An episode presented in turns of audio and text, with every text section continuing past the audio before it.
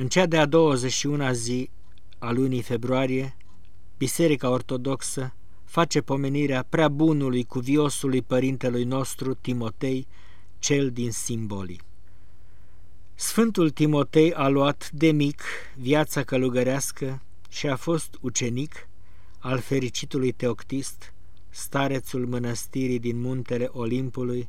lângă pustiul ce se numea Simbolii, pe vremea împărăției lui Copronim.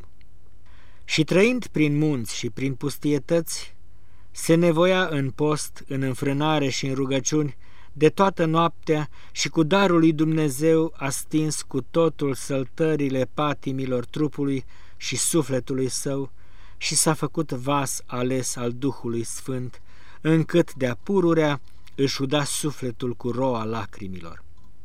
Pentru aceasta a luat de la Dumnezeu și darul tămăduirii și puterea asupra duhurilor celor necurate și făcea multe minuni cu rugăciunile sale, tămăduind neputințele, gonind din oameni duhurile rele și învățând cuvântul adevărului pe toți care veneau la dânsul cu credință.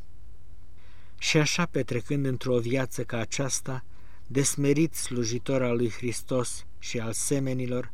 la adânci bătrânețe ajungând, s-a mutat către Domnul.